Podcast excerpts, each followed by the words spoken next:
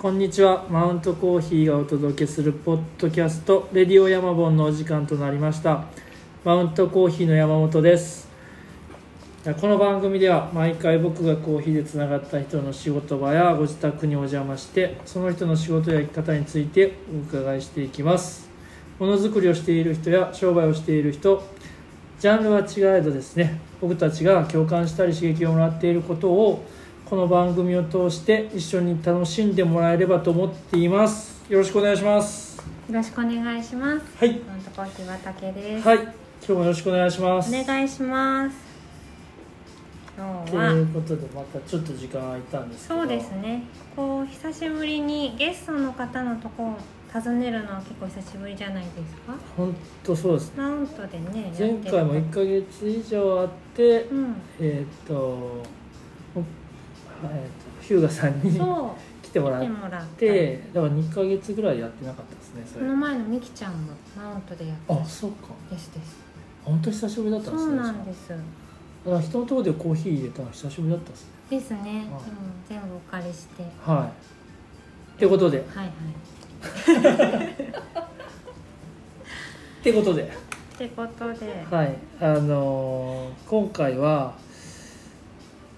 そうですねもうちょっといつ出会ったか覚えてないぐらいなんですけど、はい、でもあのーこの前僕大阪に大阪の展示場お邪魔してこれはもうそろそろはい。っ。ていうことでいいあの満を持して満を持して感がある。登場してもらいます。嬉しい、今回は、えー、オリシャの柳原和恵さんのオフィスに来てます。今日はよろしくお願いします。よろしくお願いします。よろしくお願いします。もう満を持して感はい。ありありです、うん、温めました。温めました。はい。こんな感じでいつも始まっていきます。なるほど。ははい。い、ありがとう。いやよろしくお願いします。よろしくお願いします。お願いします。マウントコーヒー始まる前からはい。のおうん。付き合いなので、ーずいぶん遡りますね。熊本さんがまだは若かった頃、うん。いはい、だから初めてぐらいなんじゃないですか。こゲストとして出てもらうマウントコーヒー。最も古い最も古い。最も古いかな。ゲストあの他の方がどうのか。としたらそう。だからめちゃくちゃ恥ずかしいですでもでも分かる気がします。だって20年ぐらい前になるの？あのそう？あのレストラン。え？レストラン。はい。その時からですか？梅ちゃん梅ちゃんとかって出ていいのかな？いいです、うんうん。結婚前ですか？結婚あもちろん結婚前です。あ結婚前。結結婚前。私いつしたのかちょっとわ結。婚はもう結婚1 5六6年だから。じシングルの時あー。なんか、ね。うん、20の代前半とかですかねじゃあ。そうですね。すごい。ですか？多分お店。初対面の時うんぐらいなのかな、ね。あのでなんか関わり合いしたの？うん、いろんな人たちがねがね。友達も。なんか本まあ当に、腐れんうん。うん。というか、その時すでに和江さんははい、えっともう仕事されてて、うん、どこで知り合っちゃったんですか？お前僕が働いたグリーンコーヒーっていうコーヒー屋がこのうん。近くなんですよね職場が、うんうんうん。そこに来てくれうん、出した時に、うん。認識し始めたそうその時にむちゃくちちゃ仲いい達田さんっていう、はい。あ伝説の。の伝説のなんかクリエイターがいるんですけど。はい。伝説のクリエイターつながりみたいなもんですよね、うん、うん、もう本当古い親戚みたいな。あそうそう親戚のおじさんみみたいな感じの。へ人のあれですね、うん。それが一番こうそれはだからもう十数年前ですね。そうだからこう山本さんあるあるなんですけど、はい、古いうん。あのつながりの方ほど、うん。またこういうレディオとは別物的なのがあってなんか話を聞くとはまた別みたいな。あるんですよ。なかなか行かないですだからあそうなんですの恥ずかしい。うん、ああなるほど。私も恥ずかしい。恥ずかしいですよね。あむマウントコーヒーができた後だと、うんまだそのなんていうんですか。まあね。あマウントの山本です。そうそうそうそれでこうんう知ってもらってるので、はい。あれなんですけど。いやなんかこう。私もだから実はびっくりしました。なこの間お店で、うん。レディオのオファーをされとる時に、うん。あオッケーなんだとああうれそうですよね。嬉しかったあーそうですなかなか出ないから表に出ないしそうですよね。すごいイメージが。確かに。レレア動物みたいな感じ。いや本当にそうなんです 実は。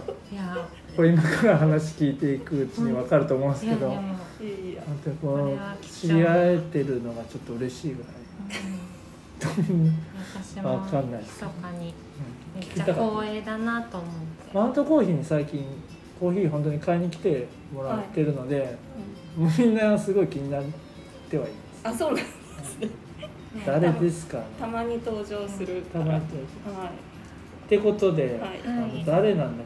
風さん誰なんだ？っていうふうになってると思うんでまず僕がはい。はい改めて1分間で紹介する、お願いします。はいその後になんと今もうコーヒー入れてるんですけど、はい。これなんとカズエブレンド作ってマジで。カズエブレンドになってるんでその後これみんなで飲みましょう。ありがとうございます、楽しみです、はい。ということでじゃあちょっと僭越ながら。はい、お願いします。紹介させてもらいます。お願いします。はい、えー、オリシャ柳原和恵さん。最初の出会いは全く覚えてないんですが 結構昔だった気がします。でマウントコーヒーを始める前に勤めていたコーヒー屋時代から割と仲良くなったので、まあ、さっきも言ったんですけどもう10年以上前ってことになります、まあ、もうあのお気づきの方はお気づきだと思うんですけどあの見るからにただならぬセンスのはい。持ち主でですね。はい。でもう何年も前なんですけど初めてそのオリシャのポップアップで僕が商品を見た時のもうすごい衝撃がすごくてでアフリカのいろんなまあ種類のマスクとかオブジェとか古い道具とかがあの本当たくさん並んでて初めて目にするそのアフリカのこの品々のなんて印象がすごくて本当ずっと見てたんですけどもうその全てにほぼ全てに対してあの説明をね風さんがしてくれてて、もうそれがすごい楽しかったんですよね。で、まあ、本当その扱うものに全部こう分かって販売してるっていうのが、まあ、すごいなと思いつつその時にトライバルアートっていうような言葉もなんか知って、まあ、それ以来こう「ポップアップがある時には大体お邪魔するっていうようなことになってるんですけど、うんうん。そんな和江さんです。今日はよろしくお願いします。いよろしくお願いします。やーそんな感じ。ーすごい衝撃を受けた感が伝わってきました。あ紹介っていうか僕の印象なんですーごめんなさいこれ、うんうん。いやでも毎回本当、ね何かことあるごとに、あの応援に来てもらって、はい。そんなこんなでコーヒー飲みましょう。あいただきます。いやーこれですいただきます。いただきます。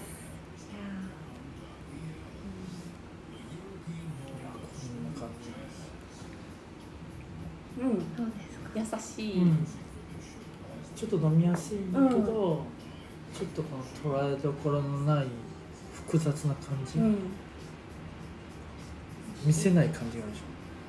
全部。確かに。謎めいている。謎めいてるでしょこれ。なんか飲み口がすごい柔らかいんだけど、奥になんかありそうな気がします。あそうなんです。苦味もきますね、きます、うん。でこれあのアフリカの豆が2つと、まあ、うん。アフリカじゃない豆がもう入ってて、うん。アフリカの豆が。やっぱ入ってもちろん入れました、でやっぱりこうそのオリシャって本当アフリカのとかそれ以外のものを扱ってるんですけど、まあ、川添さんも含めてなんかそれだけじゃないなんかこうバランス感っていうかうん。しかもあアフリカの面とかそういう古い道具とか使ってんだけど、ななんていうのそのそれ土臭い感じとかアフリカっぽいだけにならないなんなんでしょうねこれセンスなんだと思うんですけど、そういうのがすごい感じてて、そういうのをちょっとコーヒーで表現してみました。すぐありがとうございます。できたんですか？すぐできました。イメージがもう。はいすぐできました。あそう。さすごいお付き合い長いんで。長いもんで。はい。こんな感じかな。みいやでも美味しいです。美味しい。うん。ななんかあのイベントの時にねたまにコーヒー入れさせてもらうんですけど、その時はもう本当にエチオピアのちょっと深いやつとか、うん。うん。でずっとやってたんですけど、まあ、今回あえて風さんブレンドってことでやってみました、美味しいです。すごい。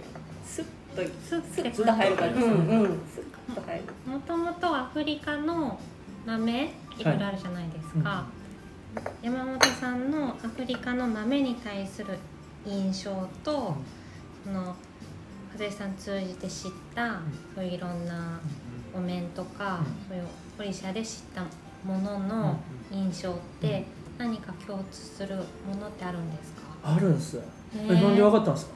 うんそうかな。あそうなんですよ。なんでしょう。何が何何やっぱりその個性の強さだと思あーへへうん。でもコーヒーって、うんそういう風土とか、うん。土とか風とかそうきなんていう気候とかで味が変わってきてるんですけど、はい実際にまあその品種とかで変わる味っていうのはすごく少なくて、うん。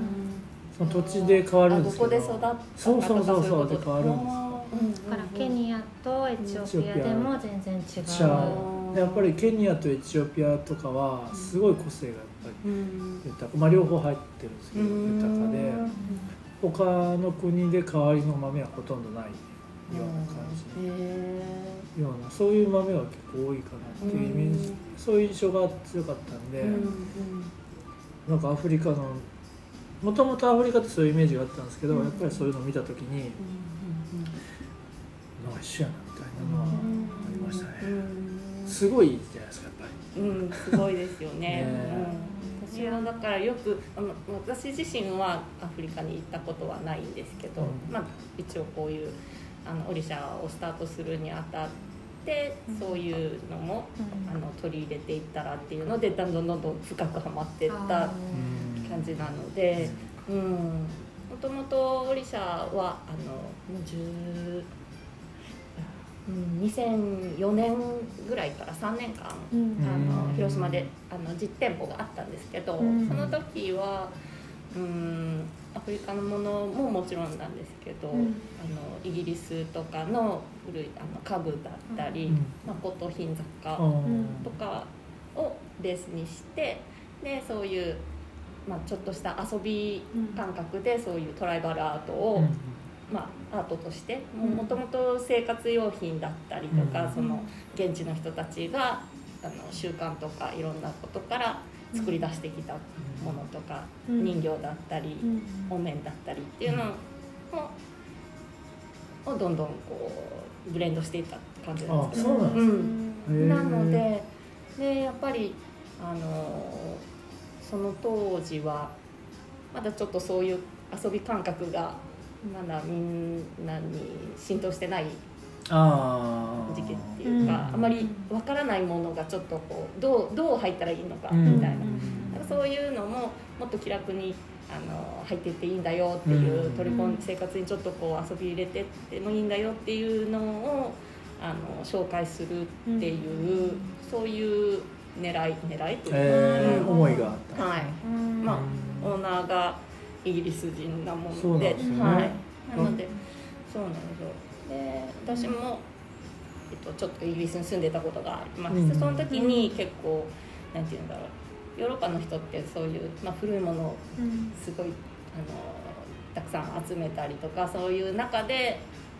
生活を実際してたりとか、うん。そんなところなのにちょっとこうアフリカのお面がポンってもう壁にポコッとひっついてたりとか、うん。人形がつらつらっと置いてあったりとか、うん。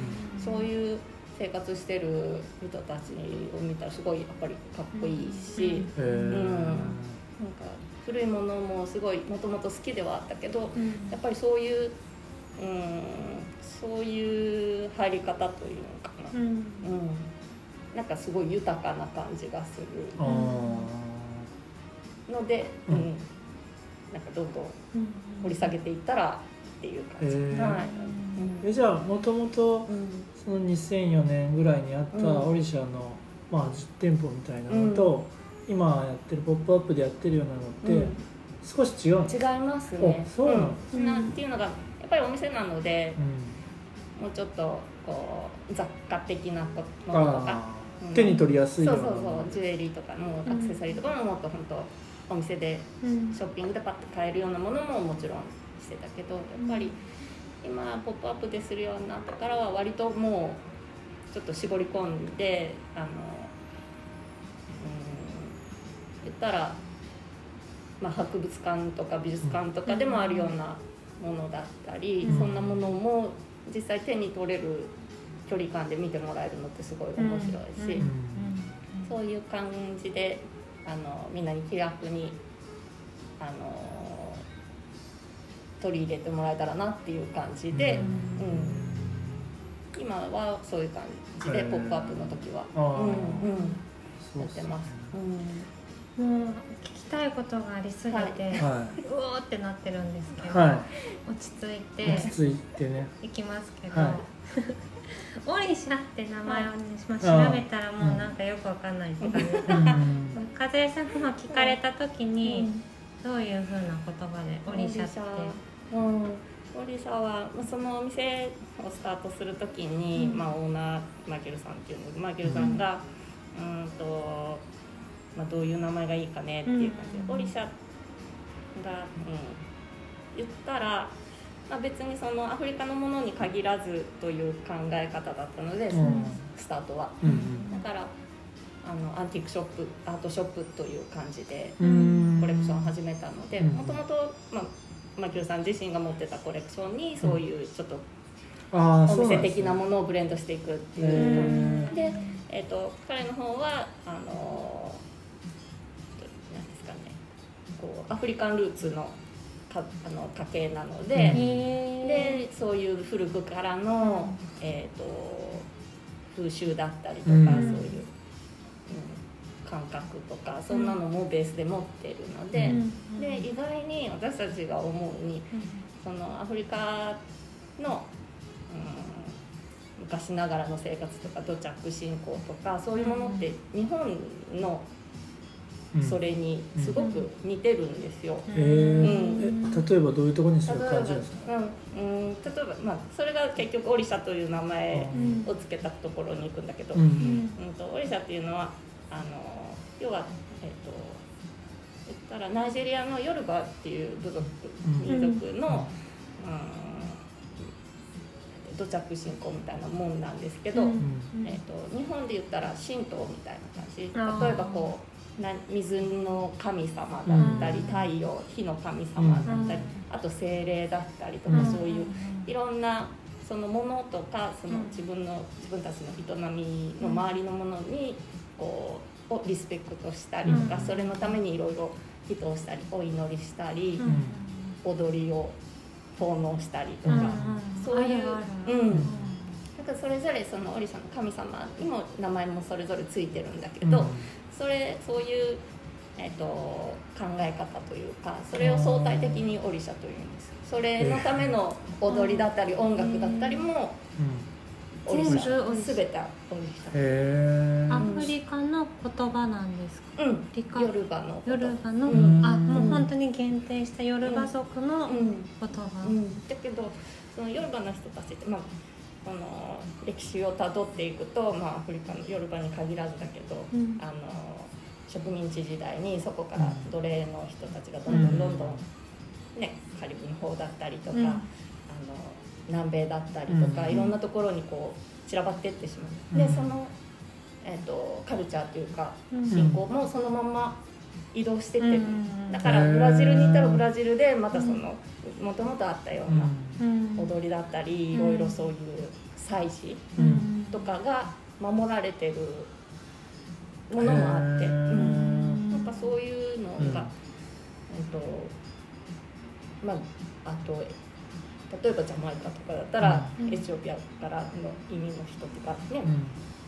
カリブの方はエチオピアの方とかうんから行った人たちがあの故郷を持っての、うん。うん。うんあの、なんていうんだブルーマウンテンだっけ、うん。うんを思ってのうん。音楽だったり、うん。そういうでそのうんふるさとを持っててそういうなんていうんだろう結局そういううん。いろんなところに散らばってはいくんだけど。もともと人間の生き方っていうか日本人もそうだけどすごいシンプルなもので、うん。そういう、えっと、何かに対してこうリスペクトしリスペクトしたりそれに対しての感謝の気持ちをこう踊りで表したりとか、うん。日本のなんだっけうん。か歌舞伎じゃないよかぶら神楽。そうそう。神楽ももともとはエンターテインメントじゃなくてそのうん。神様にえっと収穫とかねそうそう。うん。奉納するためにやってた、それとうん。もう何ら違いがないうん。ものが多くって、うん。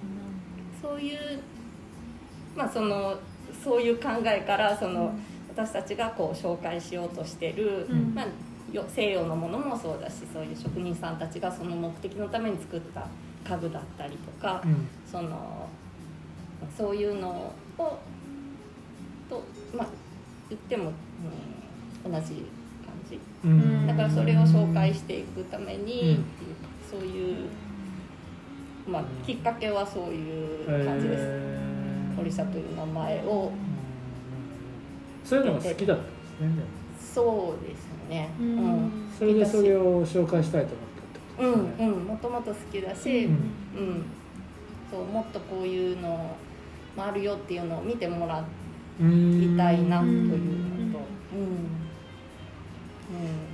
それだからイギリスに行った時に、うん。そういうのがある風景風を見てすごくいいなと思ったってことれもあります、まあ、でもロンドンとかだったらいろいろマーケットとかね、うん。飲みの市とか行ってそういう、うん、いろいろ骨董品とかうん。見るのもすごい好きだったし、えー。実際それをみんながこう生活に取り入れてる、うん。ね、建物自体あの住んでる家もものすごいもう古いアンティークのもう何百年も経ったような家にそういうア,、うん、アートをポンポンと置いてるうん。知人の家に行ったりとかしたら、うん。わあすごいもうなんかわあこんなかっこいい、うん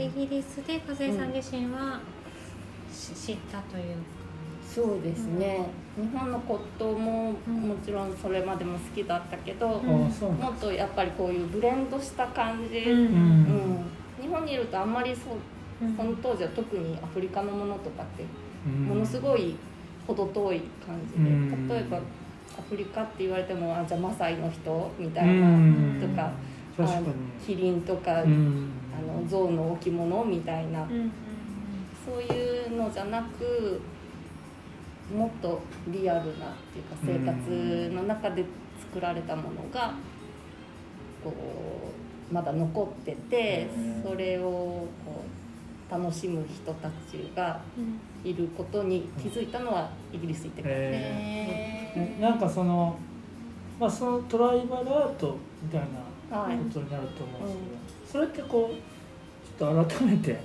どういうものなんですか、うん。なんか。えー。うーん。それはアートと言ってしまえばそううん。うんアートなんだけど多分もともとはあの、まあ、お面だったらその例えばか、えっと収穫祭だったりそういうもので、うん、その役柄に合ったお面だったり、うん。それが何かを象徴してる姿だったりっていう、でまあうんなんだっけ。まあそれの中にストーリー性があったりだったりで、その部族によってしょちょっとこう、うん形とかうん。顔の感じとかはそれぞれ違うんだけどそうやってお祭りで使われてたり、うん。うんするものがうんお面だと思うとう。ん。思う。で人形だと例えば、うんまあ、ポピュラーなものでそれこそあのヨルバンのイベジっていううん。人形があるんですけど、うん。それは、うん、イベジっていうのは双子ツインズうん。うんうん。でヨルバの人たちはあのすごく世界的にもあの双子が生まれ出生率がすごい高い。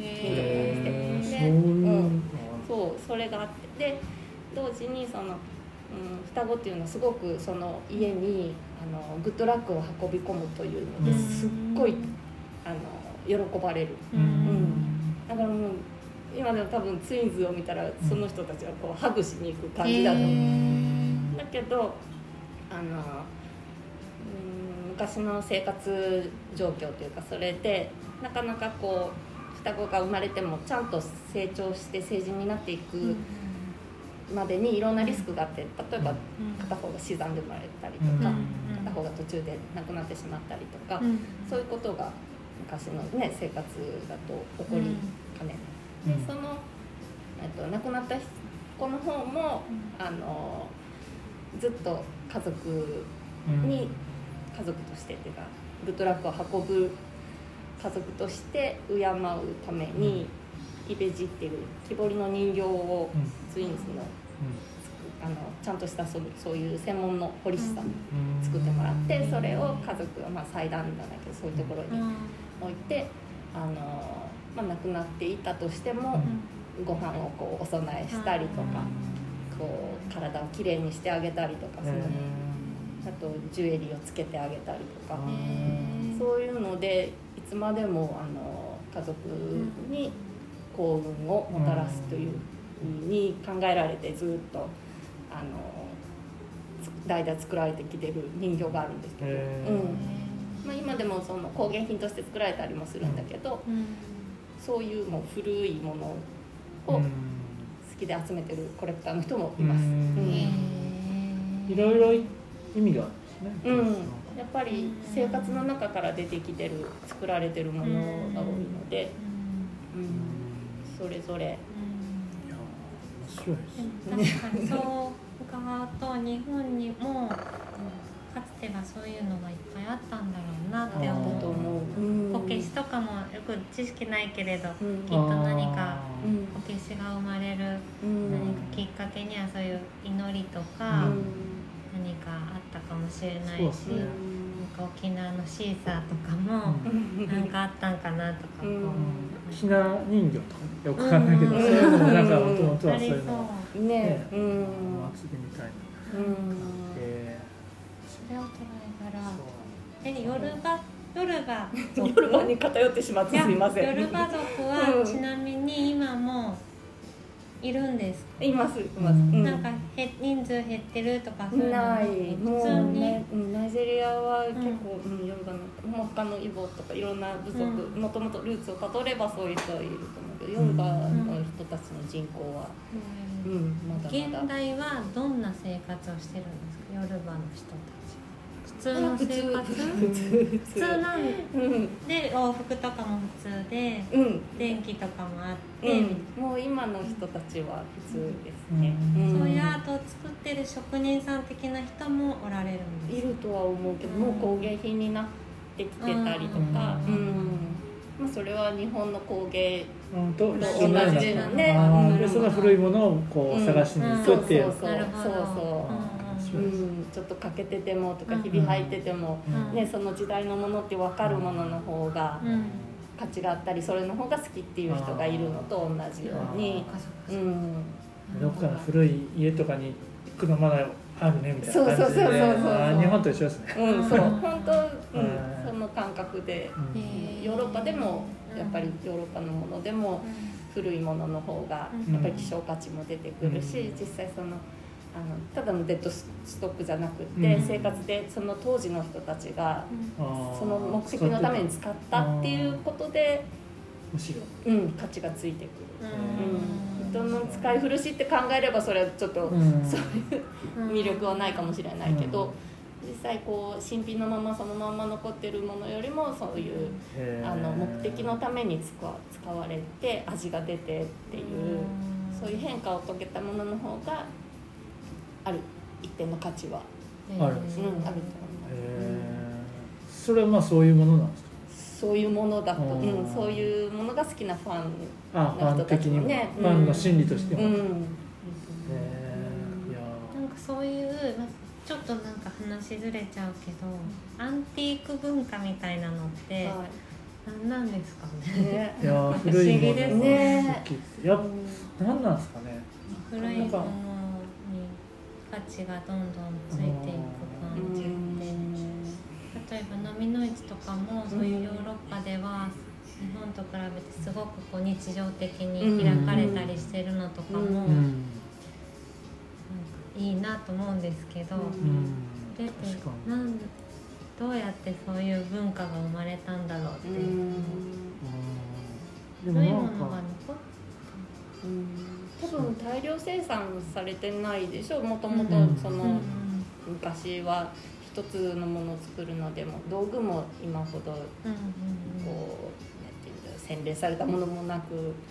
だからその当時のその状況条件の中でできてるものっていうのでやっぱり数も残ってなければ、今みたいに大量生産大量廃棄の生活ではもちろんないから、だからもう、もともとの絶対数が少ない。ね、うんうんうんそううん。なんかそうですね。うちの店とかもいっぱいそういうのがうん。まあアンティークまでいかない古いものなんですけど、うん。まあなんかこう同じものを今作ろうと思ったら作れるんですよね、そういうふうに家具例えばお店作る時にそういうふうに作ってるお店もあるし、うんそれはそれでめっちゃかっこいいと思うんですけど、同じ用途のものってこと？そう。で今も同じようにその古いものを、まあ、モスというか、うん。まあ、そういうスタイルで作ってそれを、まあ、それを使い込んでいくっていうスタイルもあるじゃないですか。うん。でもこうやっぱ古いものってもう自分たちだけでは使うこうなんていうんでしょう出せない雰囲気がやっぱりこう、うん。それをまとってるって、そういうのがそういうのになんか惹かれるんですかね。ねなんでなんでしょうなんかそのね心理が生まれながら不思議です、うん。うんなんで惹かれるんでしょうね、分なんとなく今私たちが使い始めたものでも、うそれが200年先に、んうん。300年先にどうなってるかって自分らではうん。見れないのはうん。ね、うん。それがそれその過去をたどってその200年300年前からうん。来たものっていうものが目の前にあるっていうだけでもなんかすごいうん。うんうんワクワクす確かに、るね。そうですね、うん。自分たちでは見れないから、うん。その先は。確かに。そうですね。誰かが使ってたのかな、うんうん。想像したりうん。して、なん。かうん。そうね、うん。そうやって興味を持って見始めたらいろうん。いろいやそうですなん。かね違う風に見え始めるかもしれない。本当にそういうところからまた楽しくなってくるというか、うん。面白いなん。か、うん。そうそうあとはねいつも「ポップアップしてる時にあお面がすごいうん気になるんですよね、うんマスクという好かきですよね。好きなんですよ、うん。でなんか 真正面で見てる見てね。うん。ああいうのを初めて本当この最初に言ったみたいに、うん。最初の「ポップアップの時に本物のそういうのを初めて見て、なんかすごい面白くて、衝撃っていうのはどんなうんあれだったんですなんかすっごい技術あるんですよね。技術的にはすごいんですよ。だから本気で作ってったら絶対もっと顔に寄せれるはずなんですよ。人間っぽくできるはずなんですよ。その技術があるなら。そう。もっと人間っぽくうんそうしたくなるじゃないですか、うん。ついつい人の顔に見せようとするじゃないですか。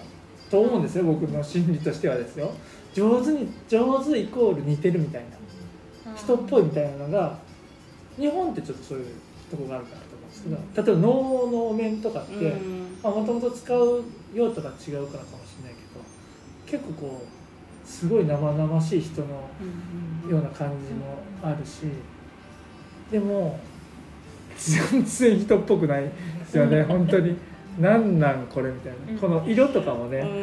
色とかもななんでこんなカラフルなビーズなんみたいな。でビーズとか貝殻とかねそうね。作ってて。眉毛が水色って そうそうそう。うん。だからなんであえてそういうふうに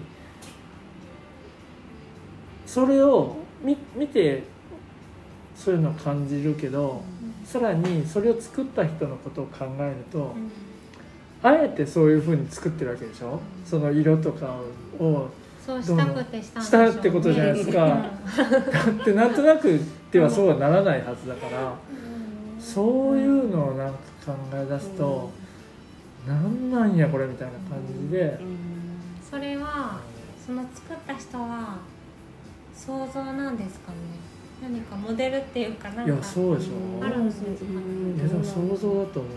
想像なんですかまあ、でもこうやって人と話したりそういう生活の中ででも神様のことを掘ってるってことになるんですだかね、だと思う。ん。うだからやっぱり今あの山本さんが言ったみたいに、うん。あのそういうなんていうんだろう。トライバルプリミティブなものの形とかって、私たち、まあ、現現代人が見た形とすごい違うっていう、うん。奇想天外な感じ、うんだからそれを同じように、まあ、ちょっと前の世世代というかあの近代芸術家たちうん。例えばこうピカソだったりジャコメッティだったりとかも同じようにまさにアフリカにのものを見てなんじゃこりゃ。うん。でなんでこんなしゃもじな頭がしゃもじなのに体人間の体がついてるのみたいな。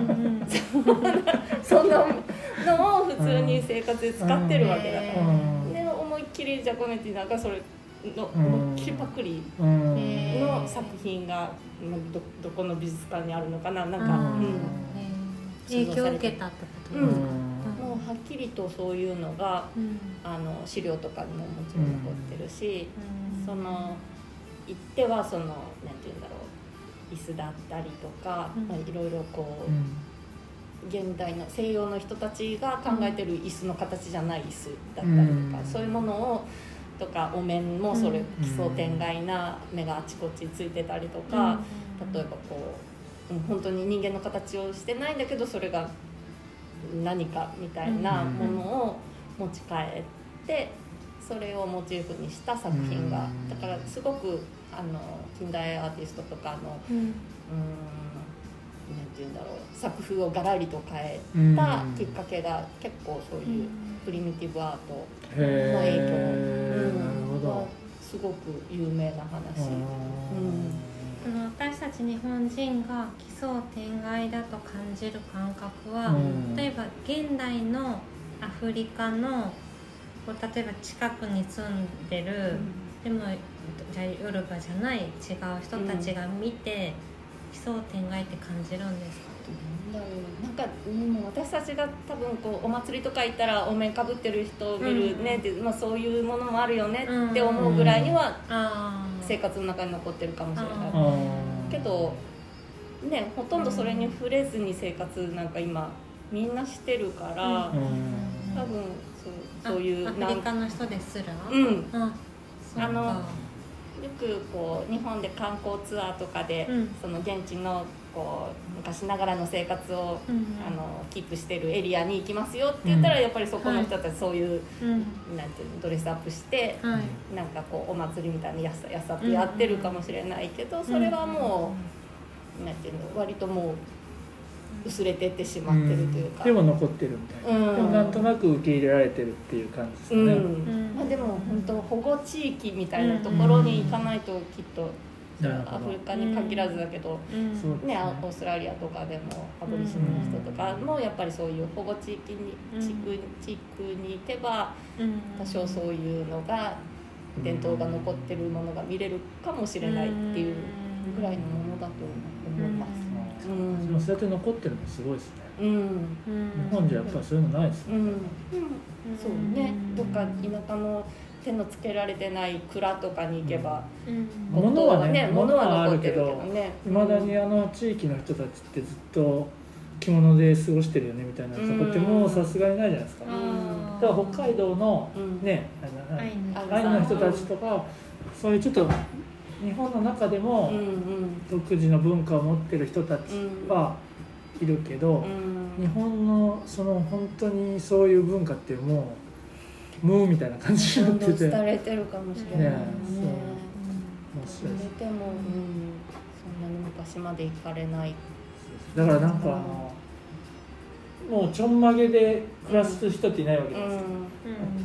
ちょっとずれるんですけどちょんまげとかすごいですよ。ね なぜあのスタイルいやほんまよう考えたらめっちゃ受け入れてるけど普通にもう受け入れてるんですけど時代劇とかで。でもあのよう考えたら全く意味もまだ分かってないし。はい。意味があったってことですいやよね絶対あったはずなんだけど、ねだってあの曲げを切るだけですごいきっとあれってこう何お侍さんお侍そう武士ここのね途中から、途中からはロングヘアで、そうそうそうそう。上はつるりうん。をキープするということそうですね。ですよあえて反り続けてみたいなことですもんね、うん。いろんなねうん。説がありますようん。でなんかあの外国に、うん。外国人での中で日本の文化でねやっぱり忍者がめちゃめちゃ人気あるらしいですよね、忍者が一番将軍とかは人気がないと、なぜならちょんまげだから。えそうなんそうなんですすよ実は？そうそうそうそう、えー。やっぱちょんまげはやっぱこうん許容できないみたいな。えーだ。ってできないじゃん。子供もさやっぱりこうかっこいいと思えないんですよあー。それがすごい面白かった。なんか武士とかじゃなくてやっぱり忍者が一番人気があるんだっていうふうに言っててあそうなんやとファッションっていうかそういうこう何をしとる人とかいうよりあの多分見た目もやっぱり大切みたいな。うん。でもなんとなくそのアフリカの人たちにとってそういう文化みたいな感覚で残ってるのかなって今話しながら、でもうんねだとしたらうん。今の会話を仮にアフリカの人たちが聞いたら、うんあいつらなんかお面をいいと言っとるらしいよみたいなことな これが。ああなるほどね。わかんないけどなんかそう。かもね。なんかうでもあの、まあ、そういうものはあの、まあ、古いもの今のその話ちょっと変わっちゃうかもしれないけど、どうかな。うーん今の日本の高齢者ぐらいの年代の人たちんうん。うんはあのやっぱり私たちの現代人の生活って本当ここ数十年ですっごいし進化したというかなんかえらく綺麗になったと思うんだけど、うん。そのほんとちょっとその前までは日本だってすっごいなんて言うんだろう衛生面もそもちろんそうだし、あの生活する基盤がそこまで綺麗に整ってなかった、そうですね。で、えっとだからアフリカアフリカというか、例えば私たちのちょっと世代何世代か上の人とかでも、えっと、現地にずっといたあの生活してた人は別にその、うん、原始的な生活をするわけではないけど、うん。例えばそのエリアの村長さんというかキング、うん。もう家系でそのままあのそれを代々受け継いでるうん。そういう地域の長みたいな人は、とかはあの顔にこうスクラッチというかうん。あのなんて言うんだろう。そこの部族ですよっていううん象徴の、うん。うん。なん。て言うん。だろメイクう入れ墨ではないんだけどあのもう。傷をつけての。チチチって残ってる人はまだまだ上の世代の人たちはいる。へだから、うん、そう考えたらそんなにはるか遠い昔の話ではないとあ思うーし、確かにそうん本当に、うん、割と最近までみんなそんなことしてたんだと。うん10年20年のスピードがあまりに目まぐるしいから、うんうん。めっちゃ前みたいに感じちゃそううだと思う。うん。確かうんなんか日本でもまあよく考えたらそうですよね。うん。そんな日本ね歴史って浅いですもんね、うん。ヨーロッパとかに比べて、た、うん。日本の歴史？日本自体の歴史？ああその。びっくりしませんでした。世界史と日本史の年表を合わせた時に、ああもうヨーロッパではこんなことしとったんじゃこの鎌倉時代にみたいな。あああそう文明のあれがねうん。確かに。うん。遅いというか人類のね歴史が、ううん。ん遅いよね。うん。確かに。ねその江戸時代までの,、うん。その西洋が入ってくるまでの歴史がすごい長いうんからってことですよね、うん。うん。確かに確かに。でも本当それ入ってからうん。すぐですよね、戦争他の国と戦良かったのか悪かったのかね、いやーうん。ね、うん、いろんなことがひっくり返ってしまって、うん。その人の、うんまあ、風習とかももちろんだけどなんか価値観とかうん。その要は力を持つ戦争とかでで力を持つところの方が世界を支配していったりとか、うんお金を持ってる人たちがこう動かせるパワーを持つとか、うん。なんかごろりと変わそうですってね。ねうん。生活もすごい変わったし一般の人たちの考え方とか生活スタイルもガラリと変わってしまった。んうん。うんまあもう変わらざるを得なかった。うん。世界中がでしょうねうん。やっぱりその、追いつけ追い越せ。そういうふうにならざるを得ん。うん世界だとは思うんですけどね、うん。変わりましたよね。だそれぐらい同じようなぐらいで変わってますよね日本もね。うん。そのも最う近とね。なんか本そう思うとなんか不思議だうん。そう思うとね、いやそうそうでもなんかねそうその話戻すけど その面にすごいこう魅力感じるんですよね、うん。そういうのをうんだからなんかそれは家具とかうん。古いもの古い家具とかに感じるのとまた違うなんかこう独特の感覚かもしれないです、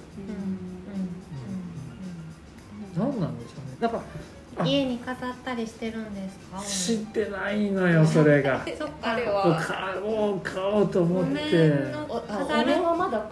買ってちっちゃいのとかはあるけうん。どでもやっぱりね家族のはい。あれが必要よ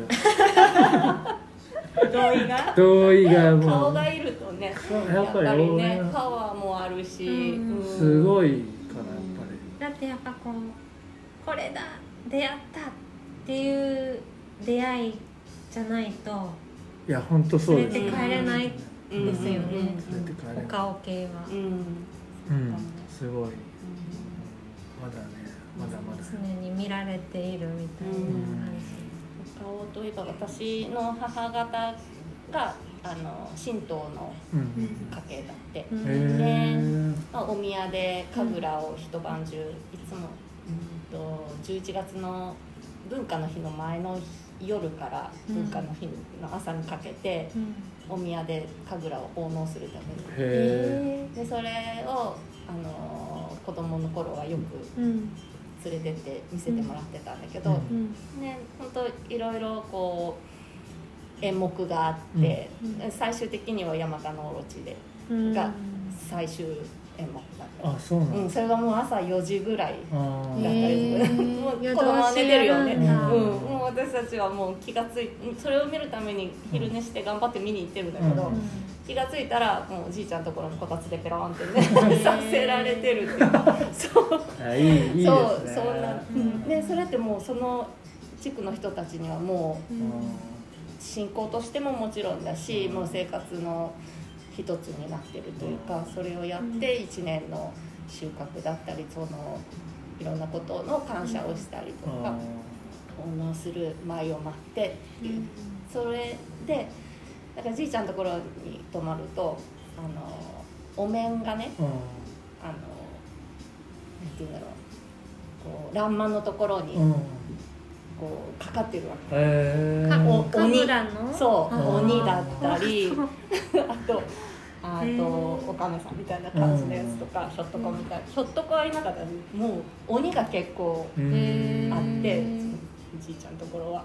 でそれがあのー根間とかの欄間にちょっと斜めになってるあので昔だから表彰状とかをこう、うん。ピッてそうちょっと斜めに、うん。で下で布団で寝てたら、うん。ちょうどこっちにうん。ペロって見てる、上からうわってこう見られてる感じ。でこう変な格好。ちょっとこっちは角が折れてたりとか、え髪の毛がペロンって垂れ下がってたりとか。なんかそんなのを見ながらうん。子供の頃はね、えー。あなんかじゃあもそうおお面面はう割と素地があった。そうそうそう。お面と免疫がすごい。あった。ね文化とかそういう古いものそうそうそう。があるっていう。それを怖いって思ってたんですか？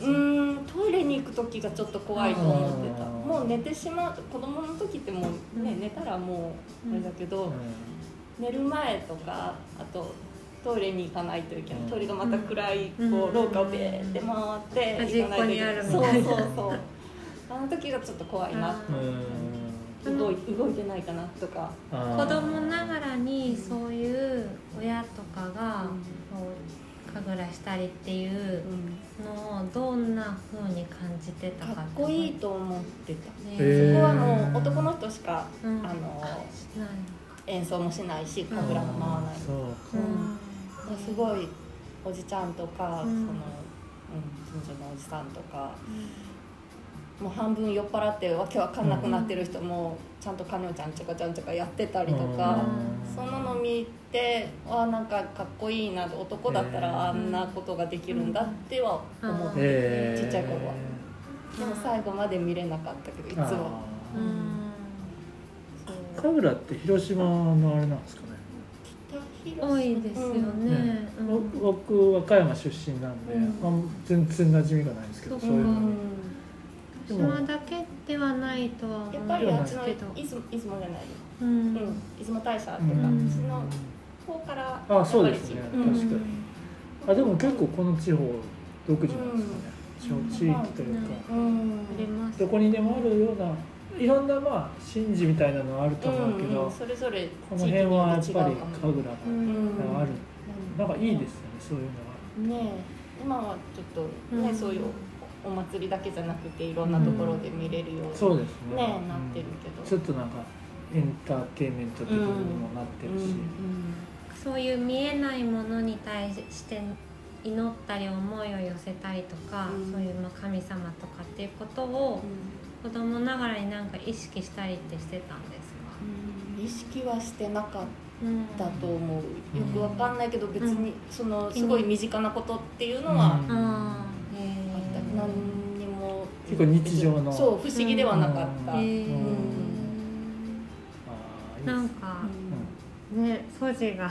素地が。すごい。和江さんの中にあってそういうの。をそれがイギリスで。ねちょっとこうかかったんですかね、うん。そうかしら。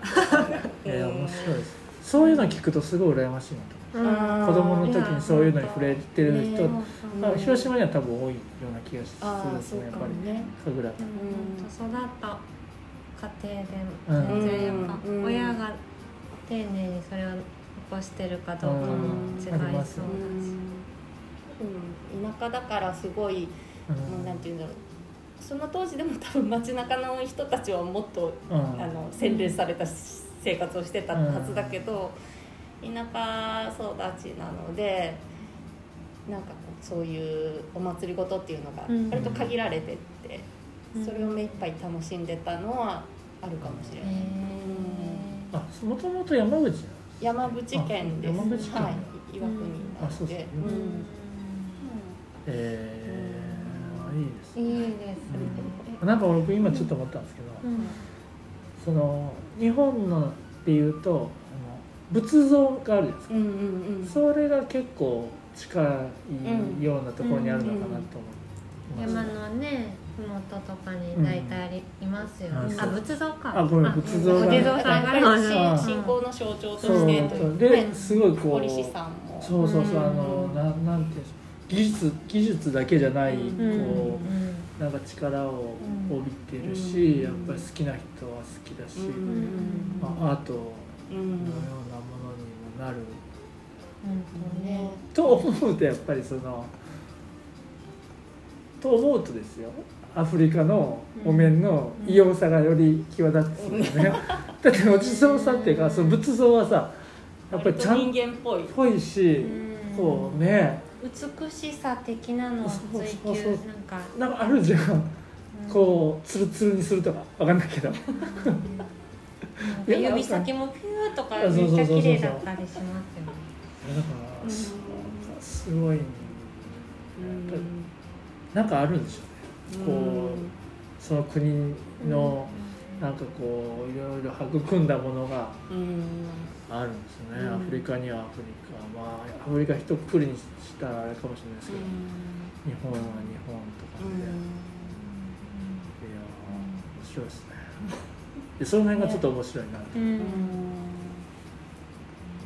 なんかそうやってちょっとでも興味を持ってもらえたらいいなと思いながらうん。思ってるんですけど。ねなんかまたこうまあアート全般そうかもしれないです。特にそういうなんてトライバルアートみたいなのってよくわかんないのがいっぱいあるじゃないですか。っていうかまあ基本でわかんないじゃないですか。だって道具だし、うん。何のために作ってるっていうこともなく、うん。綺麗っていうものでもなく、うん。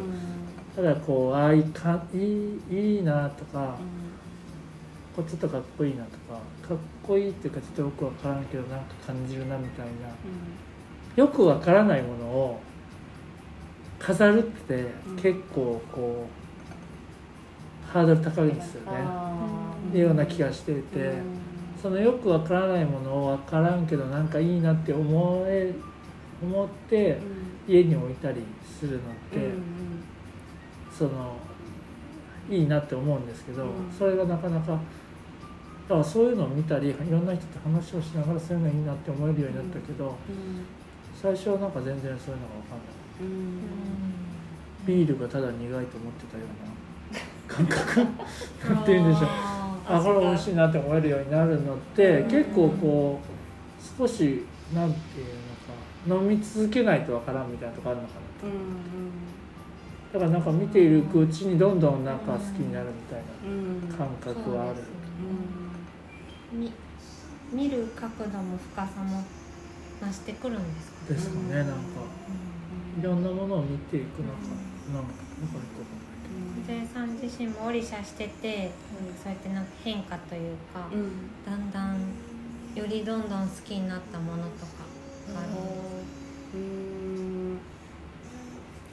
ん。なんとなく身につけてしまってた固定概念みたいなものうん。がなんかちょっとこう崩れ るというか、うん。うん。いやそうじゃなくてもいいんだねっていう感じのそういうなんて言うんだろう型にはまらないでいけるきっかけというか、あうん、なんか。型にはまってないような気がする自分でも。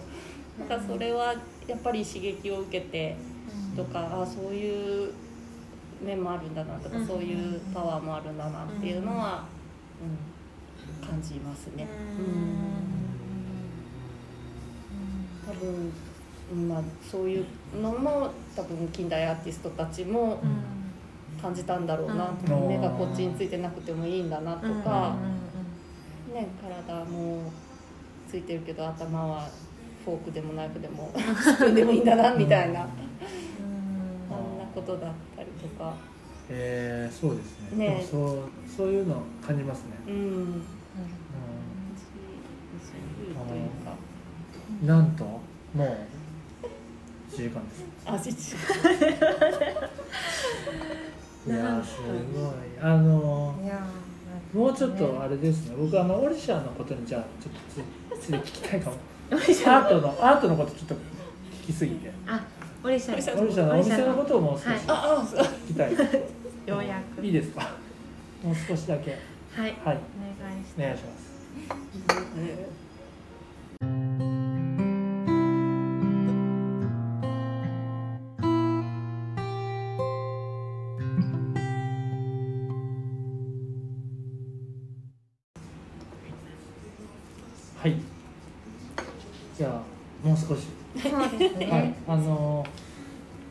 そうそうオリシャのねはい、活動といいますかじゃあそれどこで見れるんですかみたいな感じはい、うんなると思うんですようん。もともとそうそううん。2004年にはい。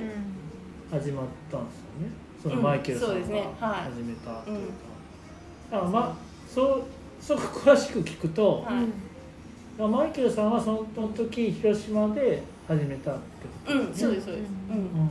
お店は広島並木通りにある。並木通りだ、うん。だから知ってる人いるかもしれない、うん、いやーなんかあうのーうん。ん。たまにイベント、まあ、うん。広島でやるイベントの時にうん。そのお店にも来てくれてたっていう人もうんうんうん。訪ねてきて2004年くれてってことはうん。20年ぐらいああ10 18年？前ぐらい、あまあ、だから僕広島にいた時は来た時にはまだあったってことですね。多分あった。うん。う4ん年5年6年あたりだっただからなんか俺も見たような記憶はあるんですよね、うんうんうんなかなかなお店でした、あー。うん、ちっちゃいお店だったんだけど割とあのうんなんていうのかそういう、まあ、ただただお面が好きっていうお客さんもおられたり、まあ、すごいカラフルなお店だったのでそういうちょっと色とかあの変わったものが多かったからそれで引き込まれるように入ってくれる人もうん。いたりあと割とそんな感じその当時でも外国人のあの人とかうん。あと、うん、海外に滞在したことがあるとか駐在で行ってたことがあるとかいう人がたまたま見つけて、うん。あのあこんなお店があるのっていうのは結構ありました。その当時 SNS とかないからないからそう。なかなかそういうお店を見つけるのも難しいそうそうですね。そういやう。ん。うん本当たまたま出張できててこんなところがあるのっていう、まあ、関東とかあっちの方の人とあか。あそっか。広島だとまたちょっと違う、うん、そう。だからそういう、うん、そういうちょっとなんて言うんだろう。まあ見たことがあったりもともと好きだったものがこんなあの買えるのっていう、うん。そういう感じで来ててくれてた人はいましたね、うん。まあ万人受けはしなかったけど。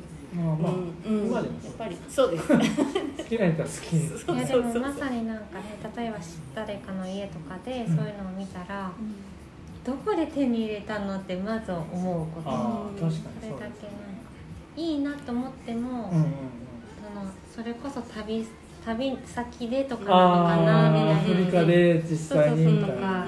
売ってるでとこ見たことないですもんね。なんかそうんの、あそう俺も見たことなかったもんうん。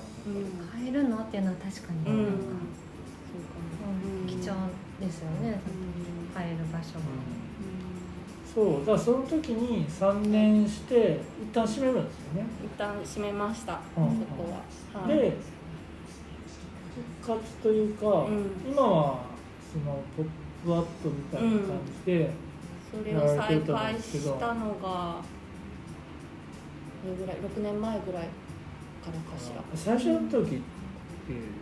一番初めにしたのはここで。ここで？すうんここでした。その時僕は見てない。来たと。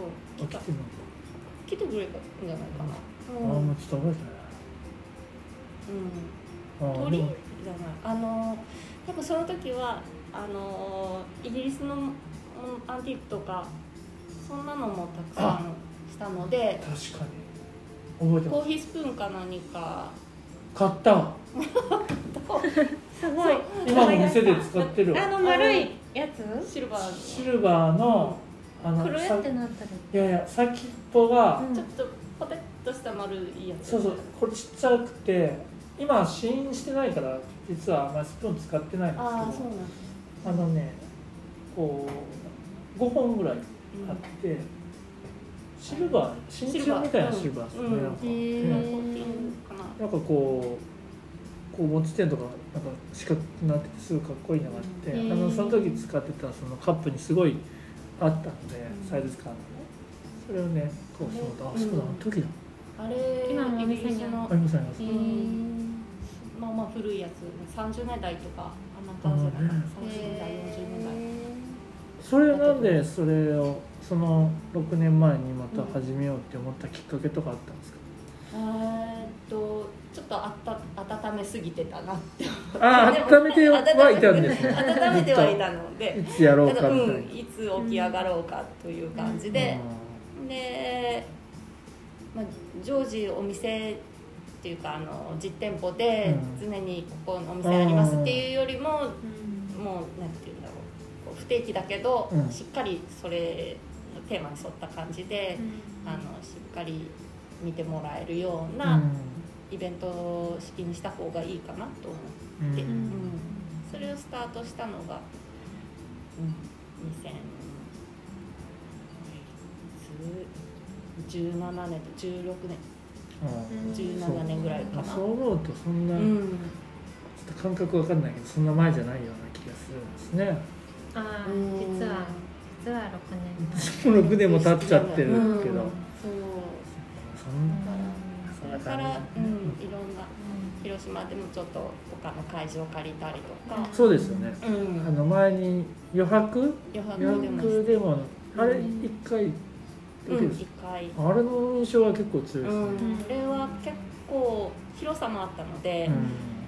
家具とか重機も、そうそうすごいしっかり、へー伝説のタッサさんのタツさんの重機。重機が、タツさんがもうそのために重機作って、すごいでもそれ今でも使まってますよね、ず使ってる、うん、うんいろんなところに持ってってはうん。立てたりとか、うん。そう。ん。でなんかうコーヒーも入れてくれたしねあそうそうそう、その時初めて。うん神戸とかでもしましたうん、神戸も行きました、うん。ちょっとずつこう広島じゃないところでも紹介していきたいなと思って、うん。うんギャラリーを借りて、そういう時は小さん自身が荷物を 搬入ね。搬入して。搬入してえそうその時は、まあ、そこもまあまあ大大箱だったので、まあ、先に荷物をバッと送っといて設営してっていううん撤収っていう感じではあったんだけどそれもかなりあの好評でしたね。来てもらったもんね言われてましたよね、うん。あそうそう僕も行った。コーヒー入れてくれたよね、えー同じ会場で2回ぐらいあったんですか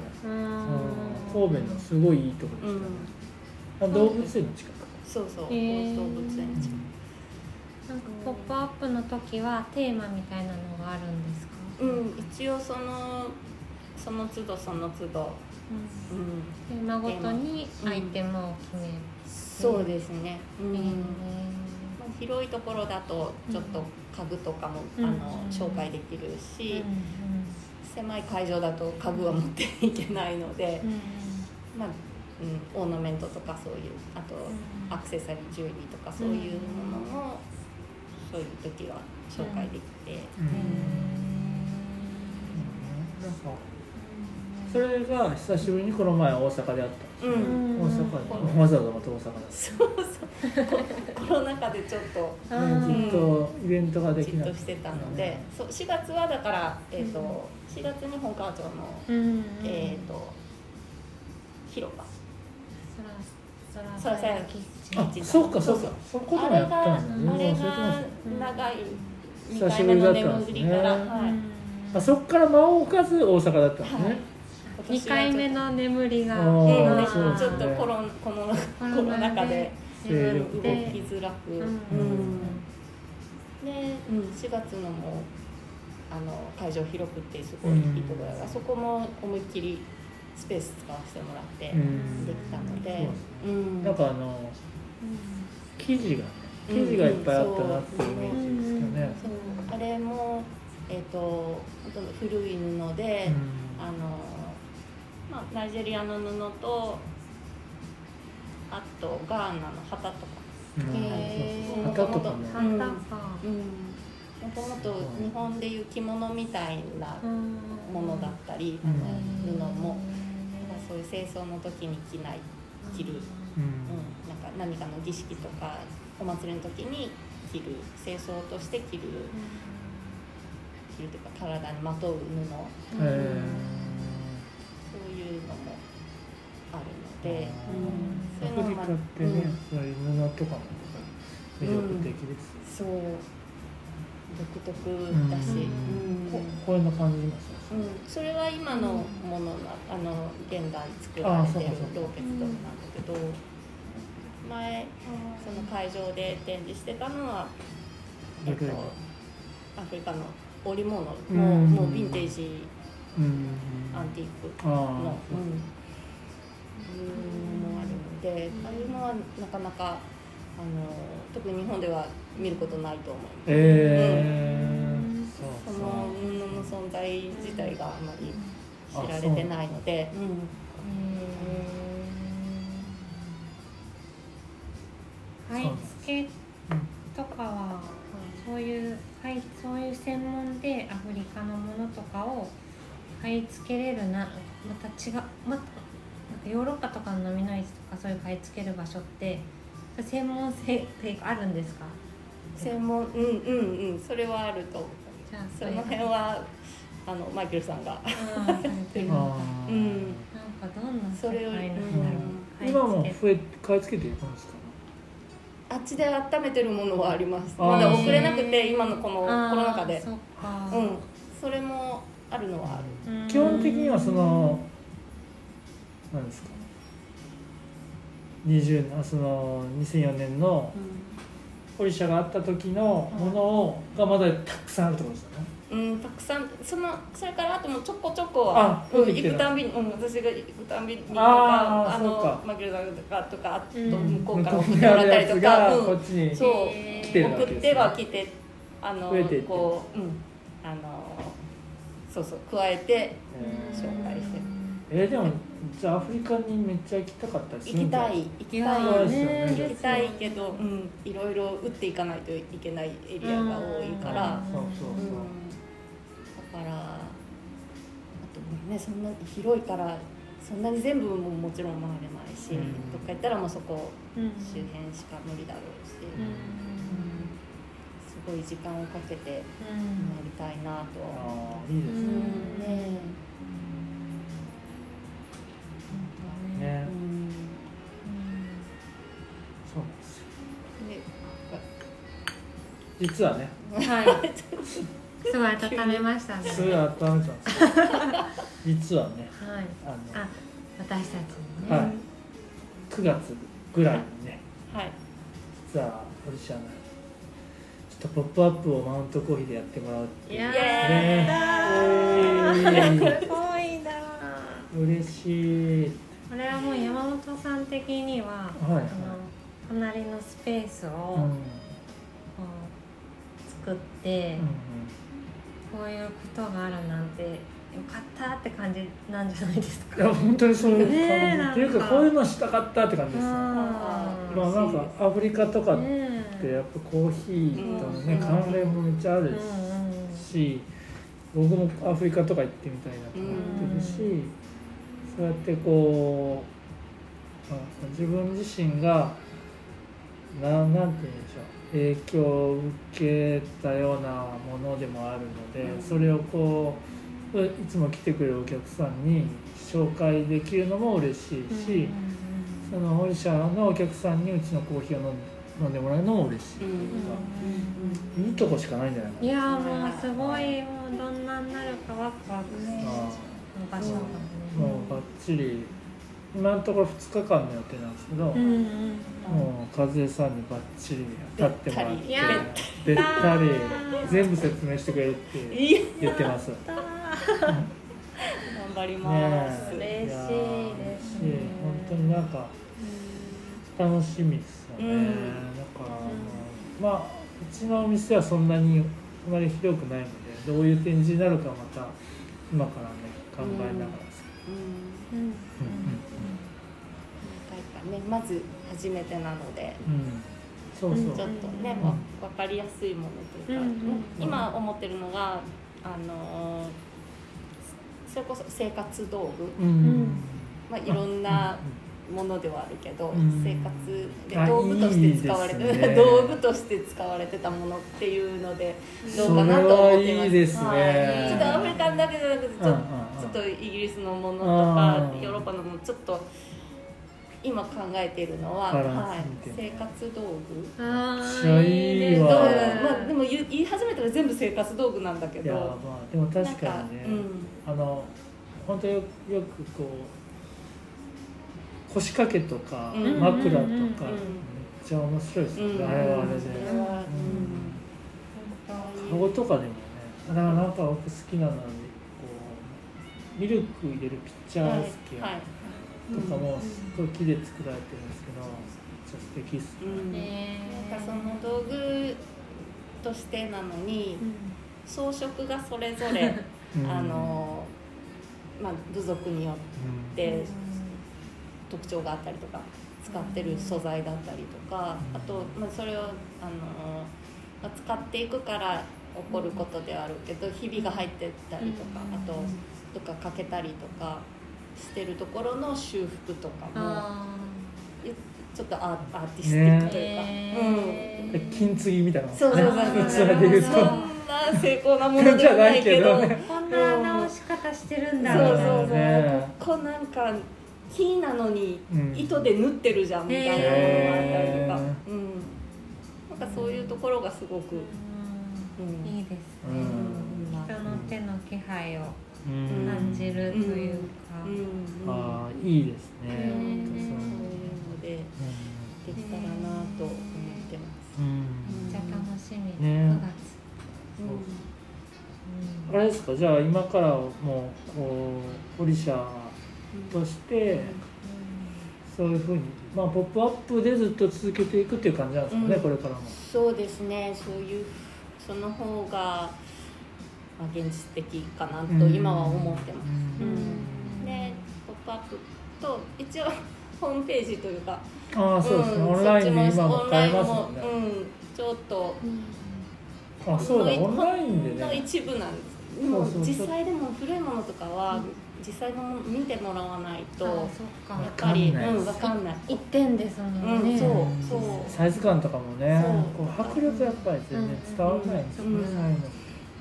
なんか思ってたのと違うっていうのもね、あるかもしれないので、うん。できればそういう「ポップアップの会場で現物見てもらってうんっていうのがいいかなと思そうですね、でうん。そうそう。でなんかマウントでもうん1回だけじゃなくて、うん。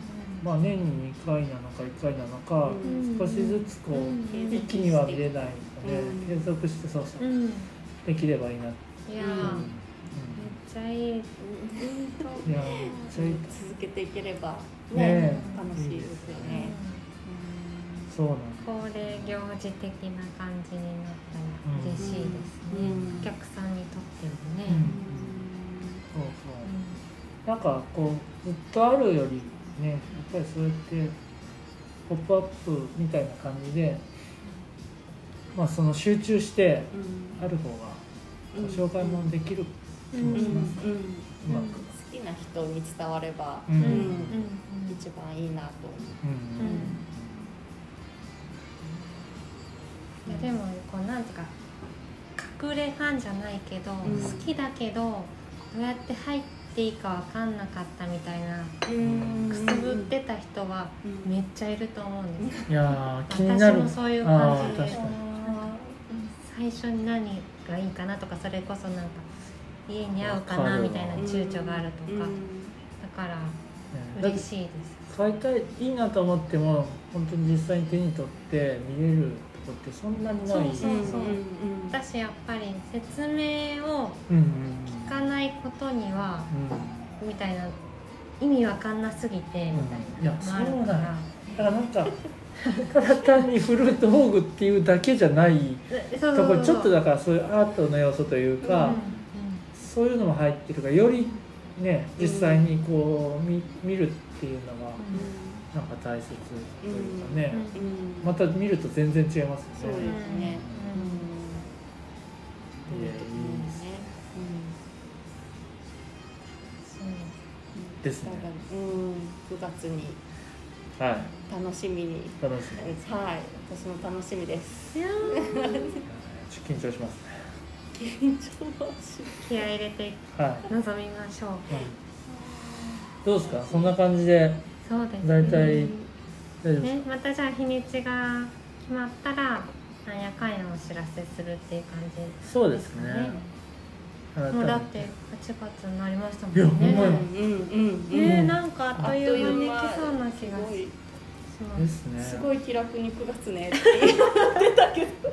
本当っすね、まあ、まあ結構前から決まってたから、う。んそう。ね、うん、ちょっと先のイメージが。もそう。そう。もうすぐですね、うんねいややっぱうん。道具ってちょっといいですいや楽しみ今さっき初めて聞いた。あうん。ーねちょっとうん。またあれですようん。多そう分ね。うん。身内がうん。買いたいってなっちゃうタイプで。うんそういう展示になると思います。ね。先に買っていいですか？みたいなね。